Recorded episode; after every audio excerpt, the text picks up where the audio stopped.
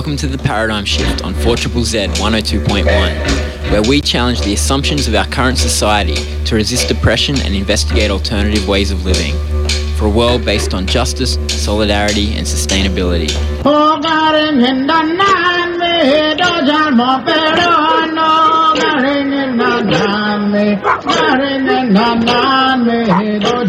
pero no, naring in the hand me, dojamo pero no, naring in the hand me, dojamo pero no, nayan map marang ay, nayan map marang ay, jagun gun madun, nayan map marang ay, jagun gun gun madun, nayan map marang ay, jagun gun gun naring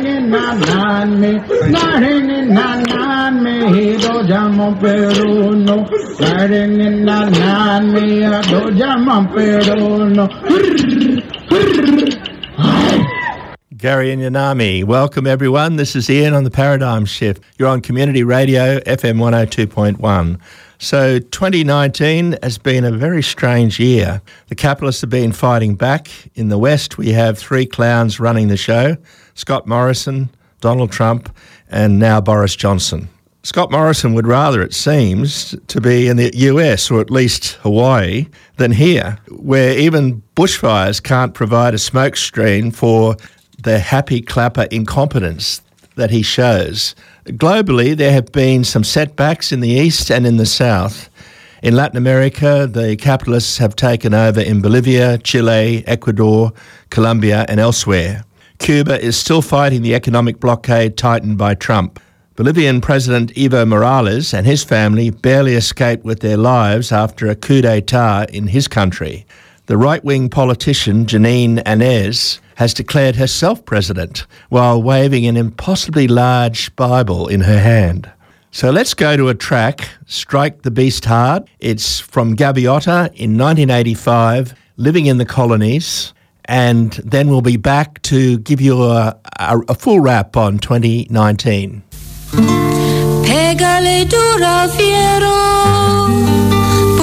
Así no te hambre.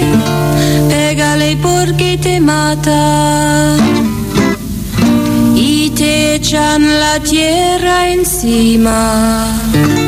Canta tus mil canciones y echa andar con tus heridas. Y juntos iremos al monte a cantar luego a la vida. El sol quemaba la tierra, nació un niño en la montaña, en una cuna de piel, una que lo envenenaba. Abrió sus ojos al mundo y no vio más que miseria, tocó al infierno más crudo, donde el fuego lo atacaba. Crecía entre las espinas, donde el humo fue metralla. Los finales de los Andes, cobijocho guerrilleros, ha encontrado un camino, el camino que él anheló. Lo quiso desde chiquito, nunca se dejó de ser americano de sangre y siembra su voluntad.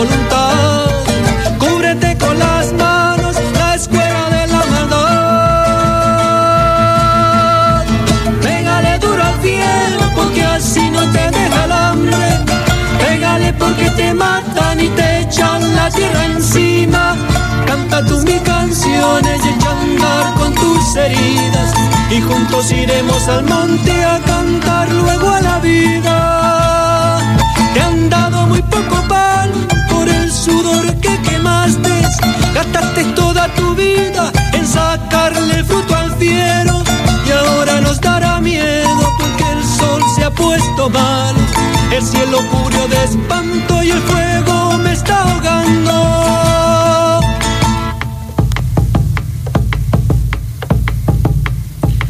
Te encontraste el camino que le dio luz a tu vida y el hijo que te sigue, enséñale a cantar, enséñale que el hombre tiene mucho que luchar. Ponle tu manta encima y encamínalo a pelear. Salta sobre los Andes y grita sobre la tierra.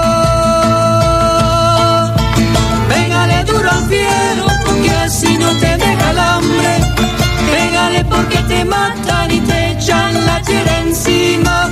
Canta tus mil canciones y chantar con tus heridas. Y juntos iremos al monte a cantar luego a la vida.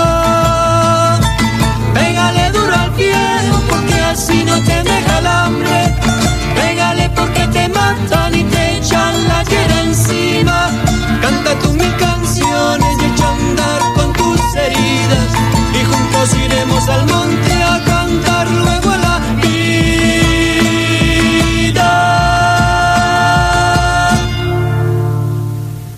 That was Sue Monk and Sergio Aldonate singing the beautiful Ruben Galendo's Strike the Beast Hard. The, the beast is imperialism, and the, the words go Strike the beast hard because if you don't, it will leave you hungry. Strike it because they'll kill you something that Evo Morales found out recently. Strike it because they'll kill you, they'll cover you with earth.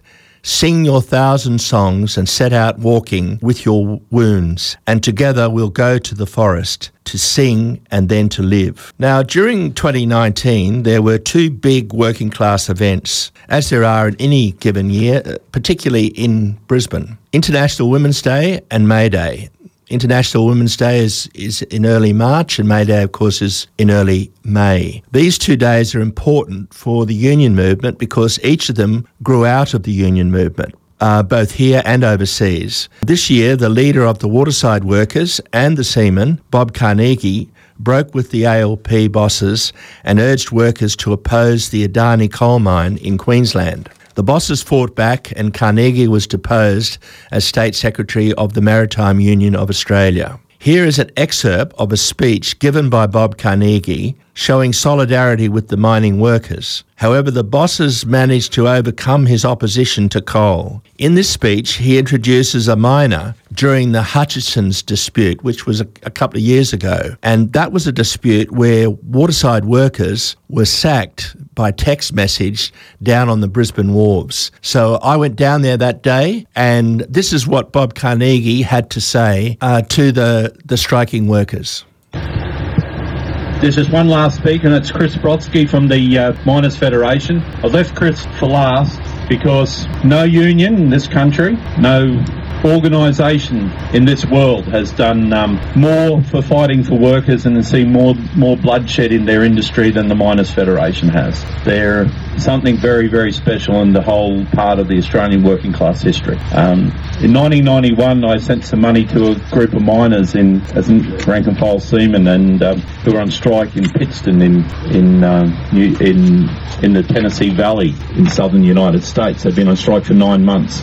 And there was this lone union picket, a woman, a strike supporter. 4,000 workers were arrested during that dispute. And she said her lone union picket, it, it, was in, it's been burnt in my mind. It said that the struggle goes on, the cause endures, hope still lives, and our union will never die. And those words have been burnt in my mind since those days. And Chris, you'll be the last speaker, and I can't think of a finer organisation to say these to say the last words in this in this part of this dispute.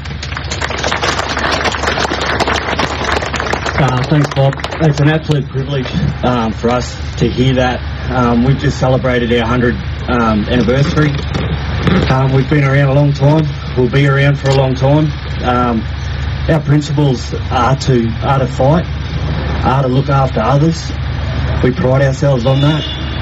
As Bobby said, we we have our tragedies, but um, they make us stronger. In 97, 98, I was alongside Bob, chained to a, chained to a, um, a railway line in the MUA dispute. And, you know, I was only 20 year old then. I've come up through the ranks and I'm here again now, you know, 17, 18 years later um, as an official and, it makes me as proud as to be here. But uh, on behalf of the 7,000 miners, excuse me, that we represent, you know, we will do this every time, um, and we're only a phone call away. So we'll be here. No worries. Thank you, Bob.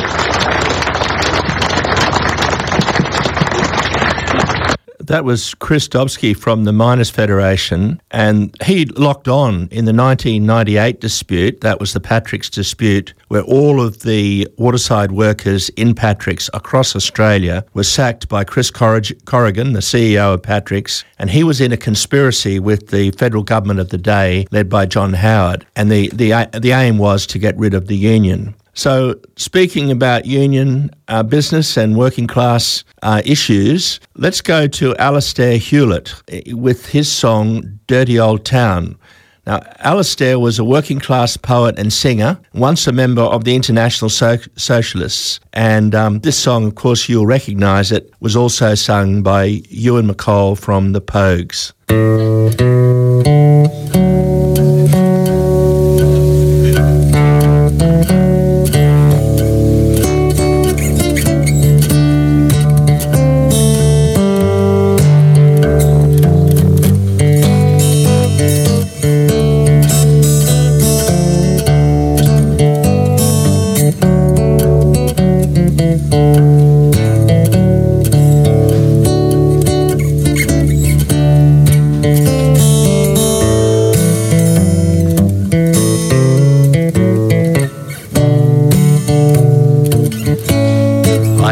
My love by the gasworks croft. Dreamed a dream by the old canal. I kissed my girl by the factory wall. Dirty old town, dirty old town. Clouds are drifting across the moon. Cats are prowling on their beat. Springs a girl on the streets at night. Dirty old town, you're a dirty old town.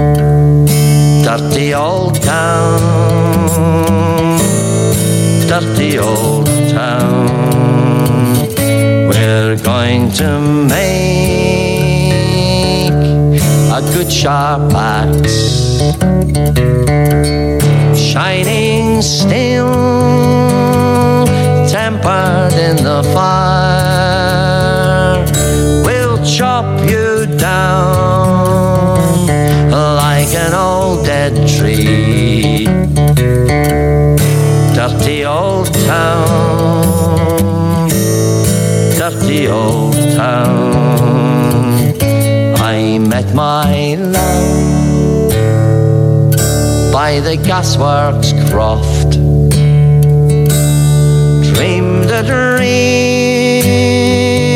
by the old canal. I kissed my girl by the factory wall. Dirty old town, you're a dirty old town. Dirty old dirty old town.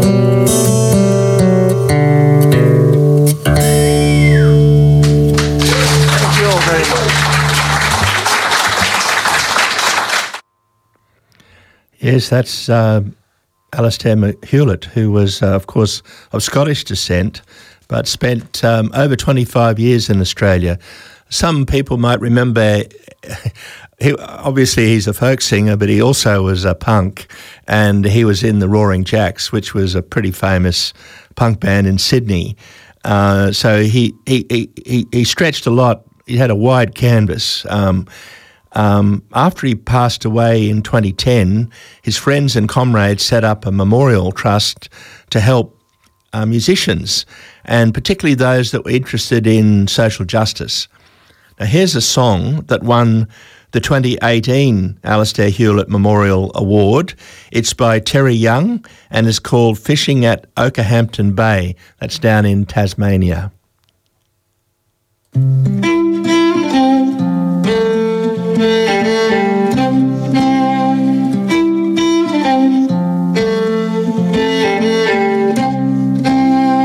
I've been fishing at Okehampton Bay. The water's salty and good, and it is clear as day. And so some people have had a thought, oh, we could do some fishing of a different sort, or we could farm salmon at Okehampton Bay. Triabunna needs jobs, and this is one sure way.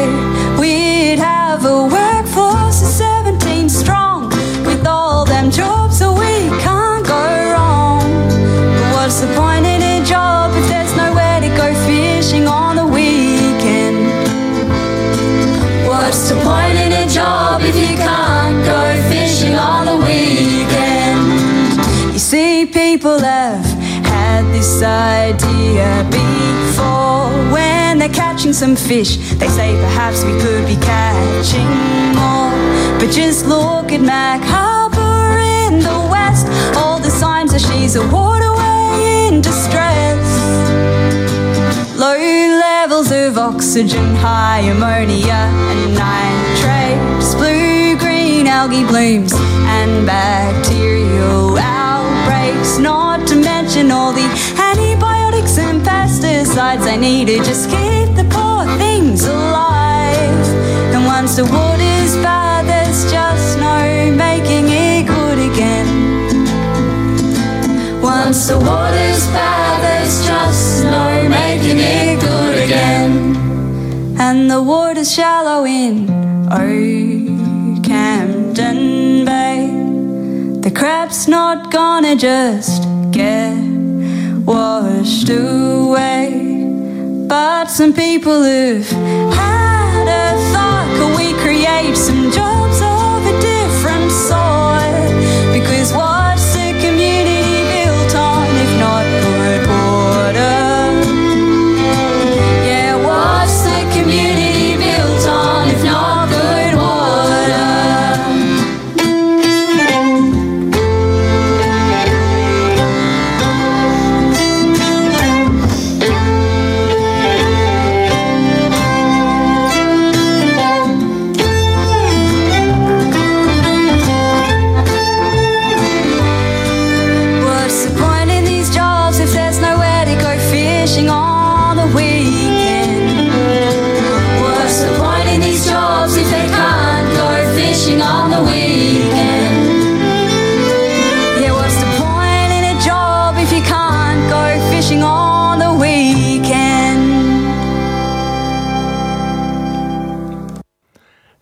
Was Terry Young with uh, Fishing at Okehampton Bay, the winner of the 2018 Songs for Social Justice Award.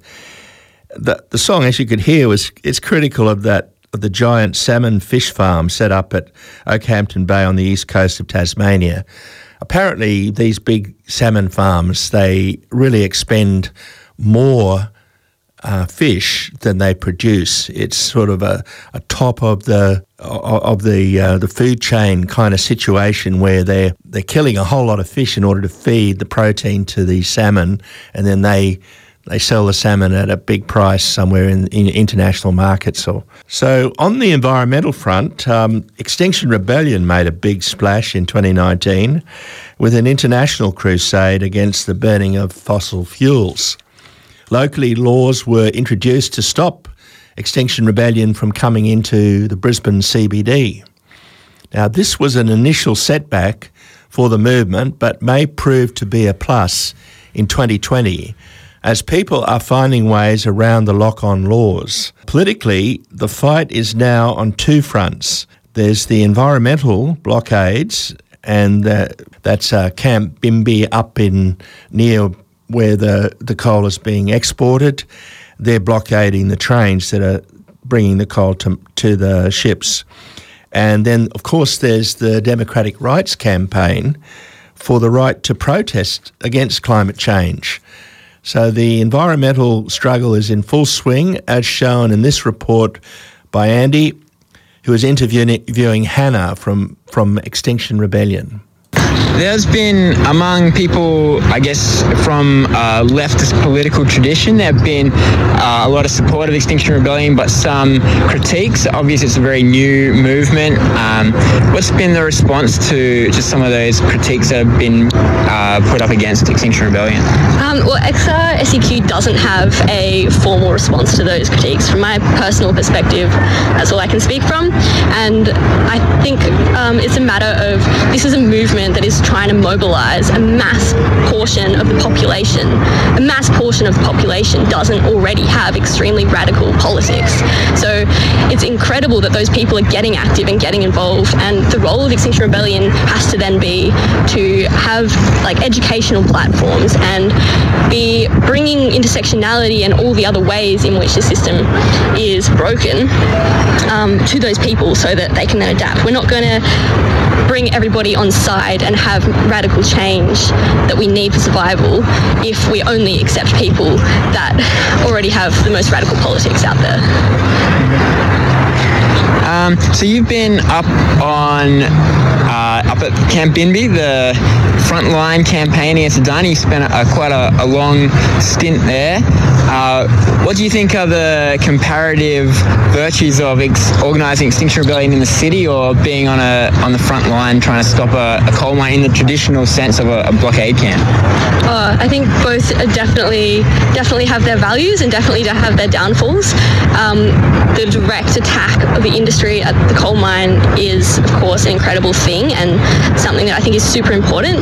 Um, I'd say counter to that, and the reason why I'm doing Extinction Rebellion activism now is that we can't just stop one campaign. We're not at that point in history where it's um, about protecting an area. We need radical changes. We need total global infrastructure overhaul, energy infrastructure overhaul, like within the next very short period of time, 12 months or so.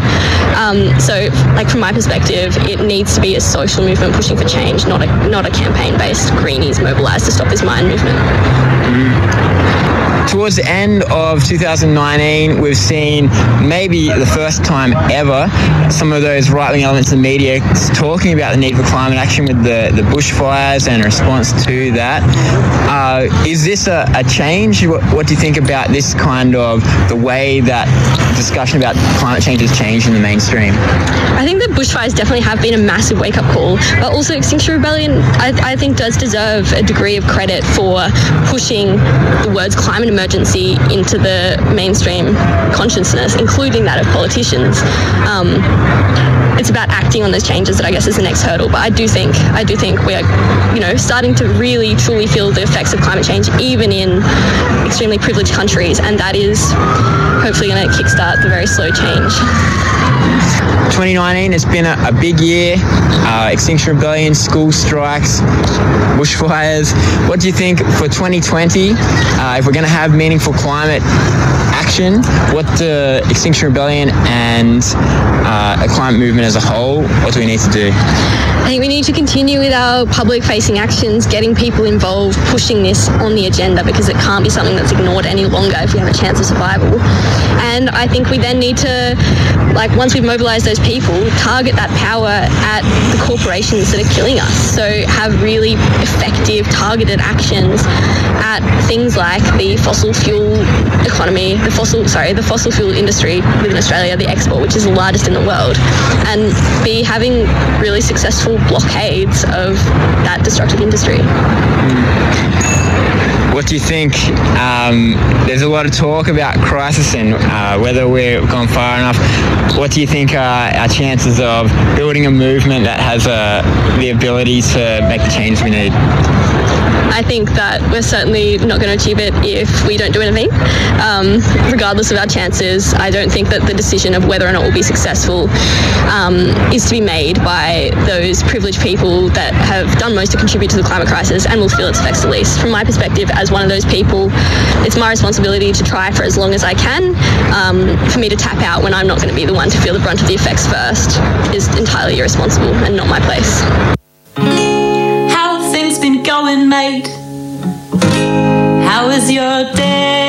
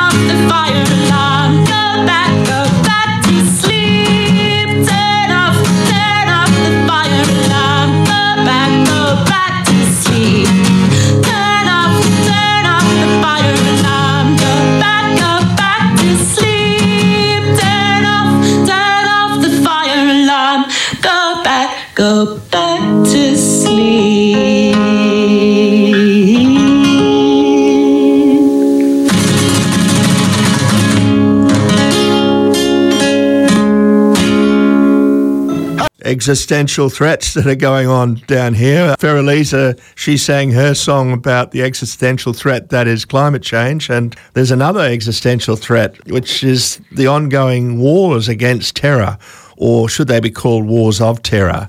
They're conducted by the coalition of the willing, which includes Australia, of course, US, Great Britain. No stranger to imperialism, Australia is conducting wars in Afghanistan, Iraq, Syria, although you wouldn't know it from the reporting by mainstream media.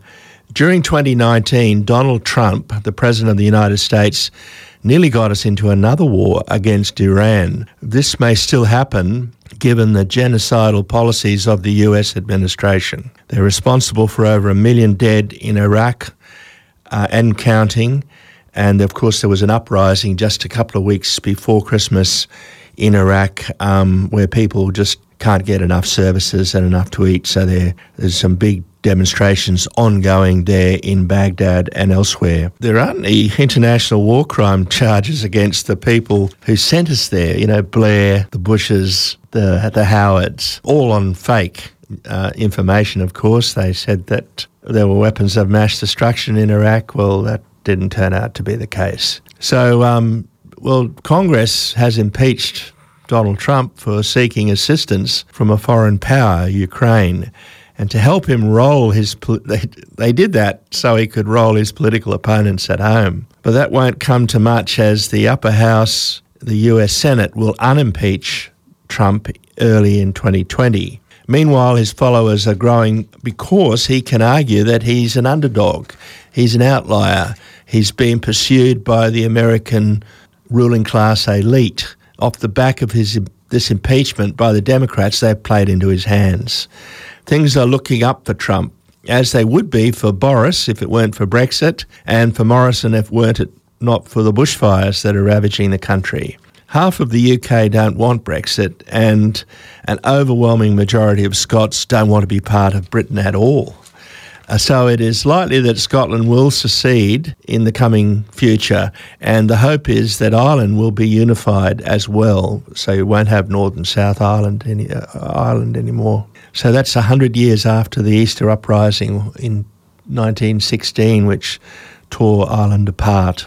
Um, how does that old Sinead O'Connor song go? Uh, this is a rebel song. Don't be cold, Englishman. Oh, please talk to me, Englishman. What good will shutting me out get done? Meanwhile, crazies are killing our sons. Oh, listen, Englishman.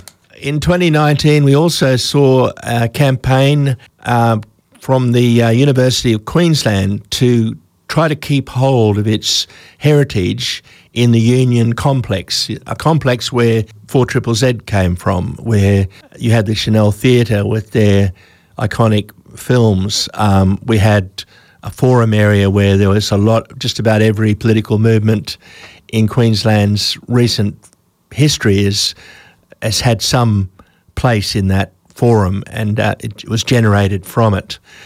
So let's go now to one of the leaders of that campaign, Jeff Rickertt uh, to hear what what it was all about. Uh, so this is Jeff Rickertt from Save, the University of Queensland Union Complex. It's 20 minutes to one. You're on the paradigm shift, and we're doing a wrap on 2019. Why does the University Senate wish to demolish the University of Queensland Union Complex and the Schonell Theatre that were built in the 50s, 60s, and early 1970s? I think there's two two aspects to it. There's, there's two broad reasons that they want to proceed with that plan. One is pedagogical and the other is political. I think the pedagogical reason stems from the fact that there was a there was a period in in um, in the university's history where the university administration and the and the state that backed university education saw the role of the university to be about creating uh, uh, an elite body of, of people who had a certain kind of set of social uh, and cultural skills. And they felt that a, a large part of those skills could be acquired not just in the laboratories and lecture halls, but actually in the extracurricular activities that the students organised themselves. And the student unions in universities had an important role to play in that. So you actually see in the development of student unionism at University of Queensland, for example, that the university administration was quite keen to encourage that, um, as was the state government. And the reason for that was that they actually saw value in student unions as a vehicle for organising extracurricular activities, which would uh, help to create what they regarded or what they used to call the whole person. So education at university was about developing the whole man or the whole woman. It wasn't just about vocational skills. And I think what's changed pedagogically is that that notion of the university as a place where you developed um, a, a, well-rounded sense of uh, education has basically collapsed um, again because of the, the shifting needs of, of capital. So now there's no longer that need for the extracurricular activities to serve that, I guess, more nobler purpose. And when the University of Queensland now talks about the student experience, it's simply talking about recreational needs and recuperative needs away from the sites of learning. So, in that sense, it no longer needs the facilities provided to student unions uh, for those traditional um, purposes. So, I think there's that pedagogical reason. The other is political, and that's simply the fact that in the 60s, 70s, and 80s, university administrations and, it should be said, student union uh, executives uh, saw an explosion in student activism that went well beyond the bounds that they regarded as acceptable. Uh, and so they learned a lesson from that, and that lesson was if you create spaces like the UQ Forum and the Refect, where large groups of students can congregate to discuss political matters and mobilise politically, it can be a dangerous thing. So I think, um, along with the changing pedagogical needs of the university, uh, there's also a political agenda, and that is basically to eliminate these um, areas where students can congregate and mobilise. And it's a good opportunity now because student union or student activism more generally is at a low ebb, so it's, it's a good time to strike. I sent you a photograph of the University of Queensland Forum area. The photograph was taken in 1970 during an anti Vietnam War campaign. And it's got a leafy area where there are a lot of people congregated outside the refectory. And there's a man with a megaphone, but behind him, there is a sign that talks about the construction underway as a commercial redevelopment of the UQ Union complex, which includes the addition of the Schonell Theatre and an extension to the refectory. That was quite a large extension, which included offices downstairs for a bank and stuff.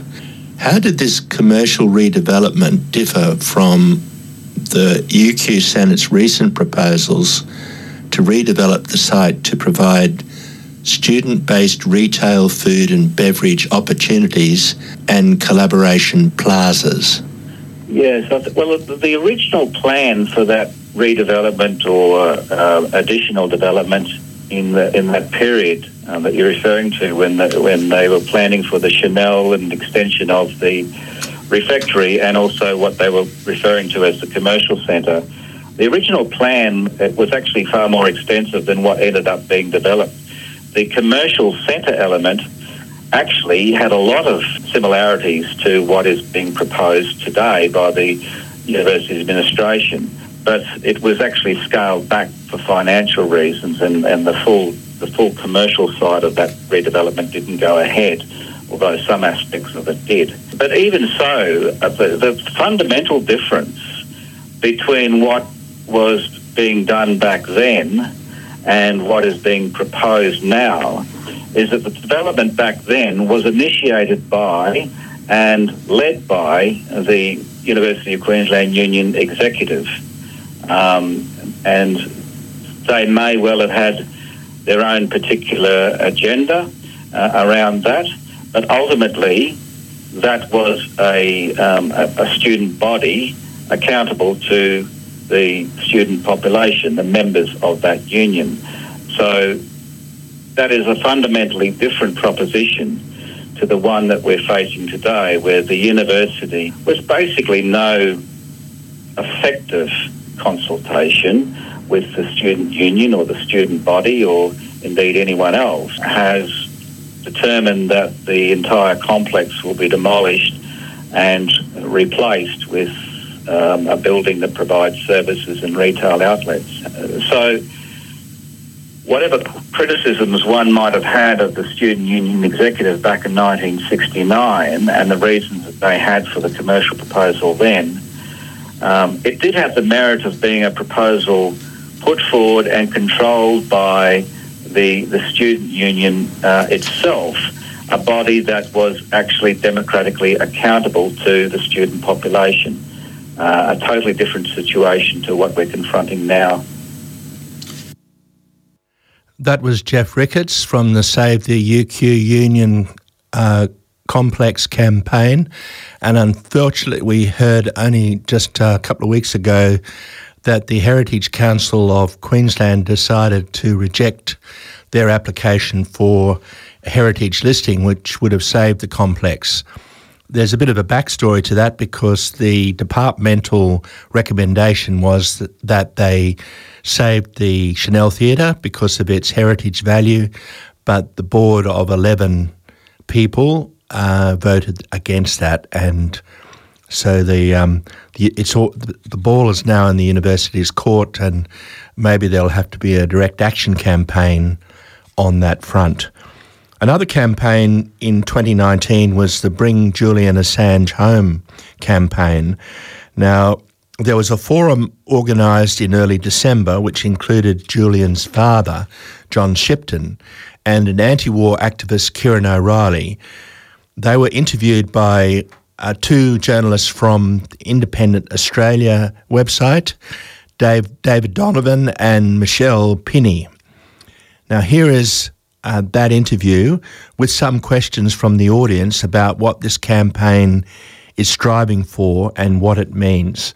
You're on you're 12 minutes to one, and you're on the paradigm shift, and we're going to go ahead with um, the, the the interview with jo- John Shipton and Ciaron O'Reilly. Welcoming to the stage Julian Assange's father, John Shipton.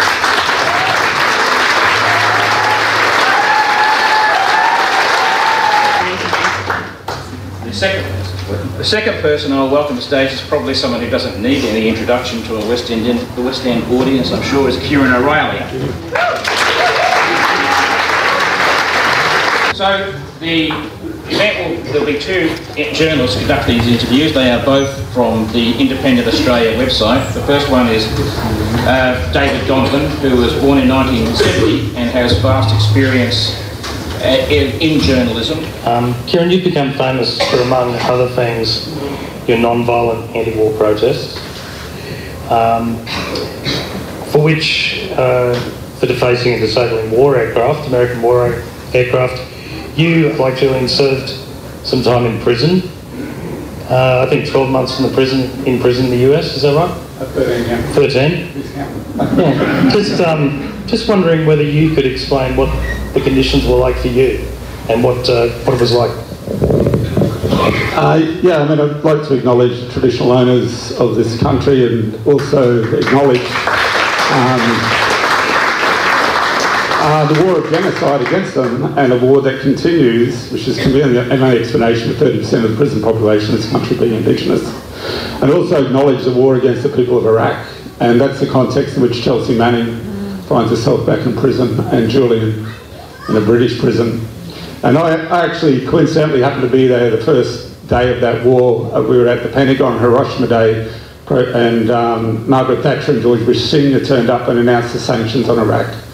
And uh, then we had the drive-by Gulf War One, where they dropped eight Hiroshimas on Iraq, and then we had the collapse of the anti-war movement, and then we had 10 years of sanctions where a million children were killed and then we had the invasion, and then we had the occupation, and now there are thousands of US troops being sent back there as we speak.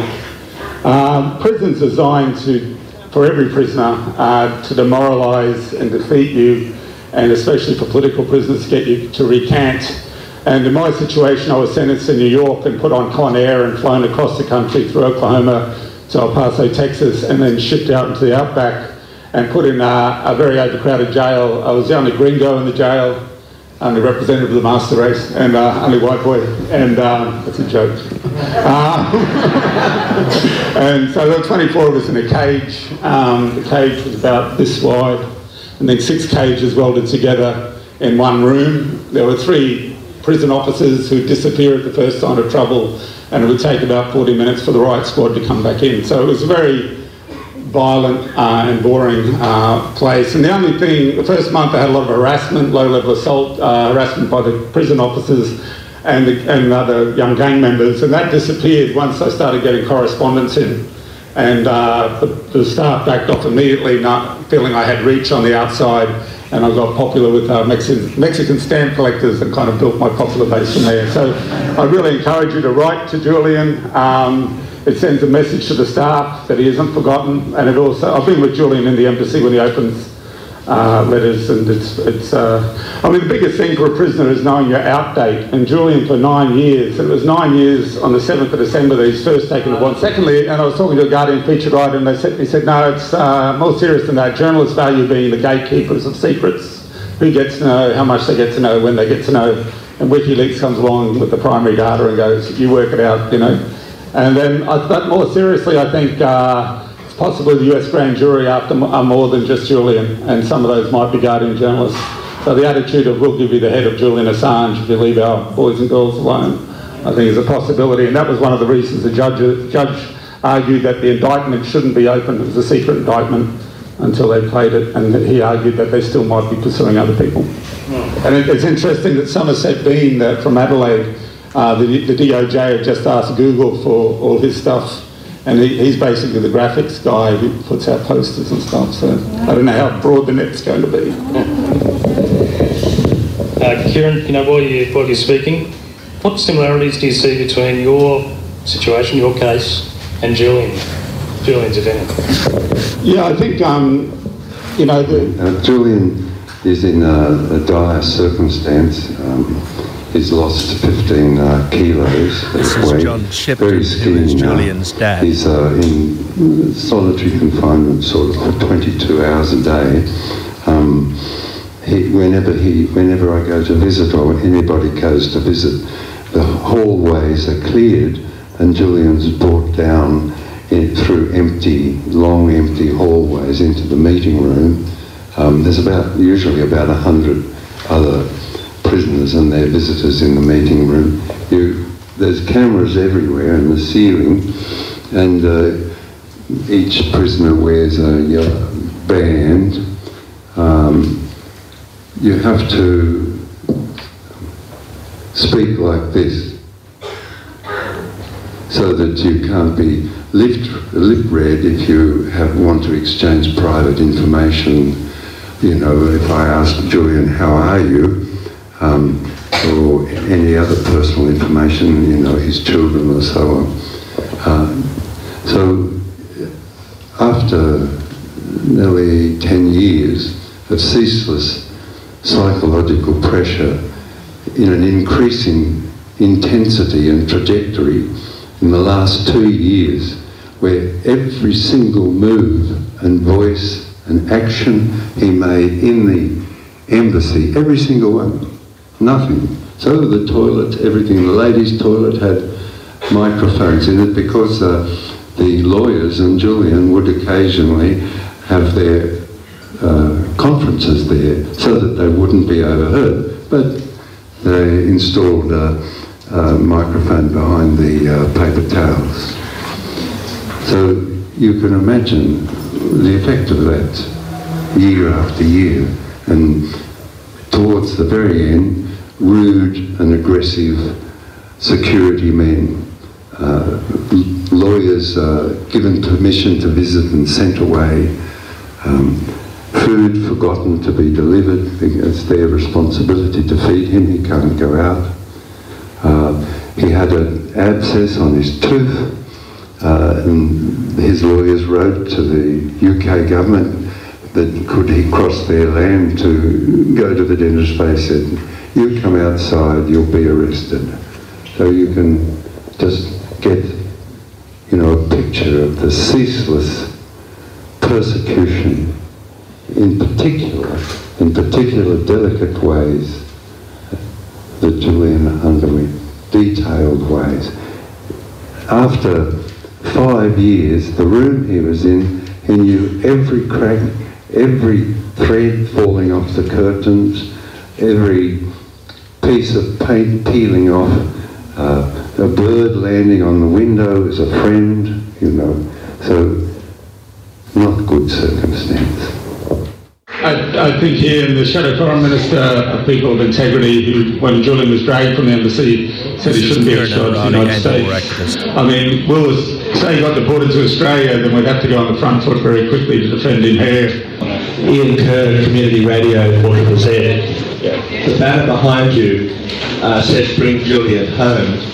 Now, I'm, I'm wondering if there's anyone here who seriously thinks that Australia, given its track record, is a good place uh, for someone like Julian to be afforded uh, democratic rights and human rights. Australia, on, on both sides of, of politics, have um, never lifted a finger to help him.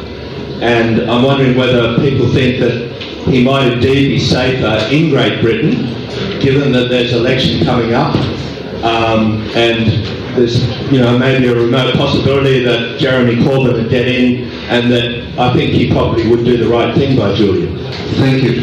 We can only do one thing at a time. First thing is bring him home so he can spend a bit of time with his family and kids, have a cup of coffee out on the sidewalk, watch the passing parade, breathe the air in. The next thing, if they try and extradite him, well, we'll fight that too, and we'll win. Hello? Uh, my name is Sean O'Reilly. I just wanted to ask uh, anybody who could give me an answer in regard to the um, Australian sort of journalism fraternity, because I've written to a number of high-profile journalists, the chief editor of the uh, Guardian Australia, the president of the, Australia, of the National Press Club, um, and had no response from them at all. And in fact, they've put up comments to articles they've published and have had those comments taken down. Um, I wonder if after the uh, presentation to the National Press Club last week from the editor-in-chief of WikiLeaks, has has the Australian fraternity of journalists changed their response or lack of response? Um, and could someone explain to me why it is we've had such silence from Australian journalists, with a few exceptions? reluctant as I answered struck my older brother on the way to the world. Um, I think a mistake we make often in social movements is thinking that the media is some kind of objective social service when they're actually corporations that are profit-driven and run by very powerful people. I mean, what's been a, such a shame is the uh, campaign about press freedom uh, in Australia, and not including Julian Assange's persecution as an Australian journalist. I'm also disappointed with Peter Greste um, saying that Julian isn't a journalist. I mean, journalism is it's not ordination, you know, it's, it's something you do. We're all journalists. It's a basic right uh, to, to, be able to write and reflect on things that are happening around you. And uh, yeah, that elitist crap is going to lead nowhere.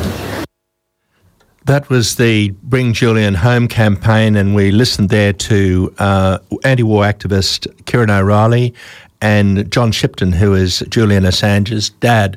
We're just about out of time now. Um, there's one final thing that I'd like to um, to say, and that is that political activists in Brisbane and, and really around the country were really rocked in in November by the premature death of Aboriginal leader Sam Watson. It, it, was just a, a shock for everyone to have someone go so early who has been the heart and soul of the Aboriginal and progressive struggle in this in this town, and um, it, it, it, all I can really say is my condolences to his family and to the the wider Aboriginal community, and we hope that um, you know we can take up where Sam left off.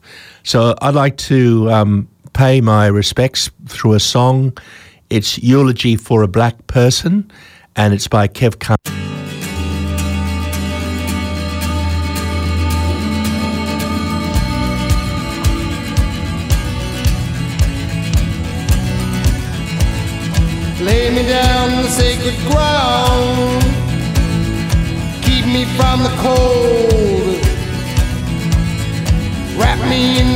mud.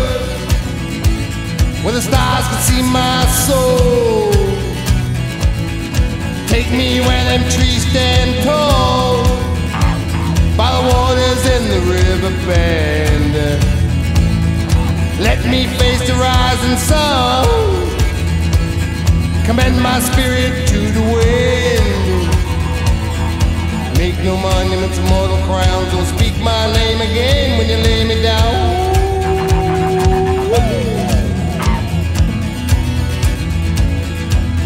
Me where the forest blooms, in the land that's seen no plow, where the fragrance on the western wind Carried from every springtime flower. Give me peace and give me rest. Lay me down on the mountain crest. Bury me softly without a sound. Let the scrub grow back across that mound. Make no monuments of mortal ground. Don't speak my name again when you lay me down.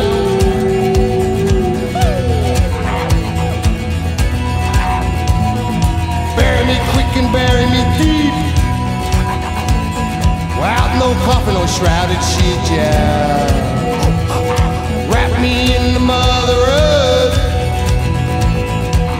Can nurture the land's rebirth. Give me joy and give me song. Carry the struggle wide and long. Do not grieve and do not weep mortal memories are all we keep, yeah. Make no monuments of mortal crowns, don't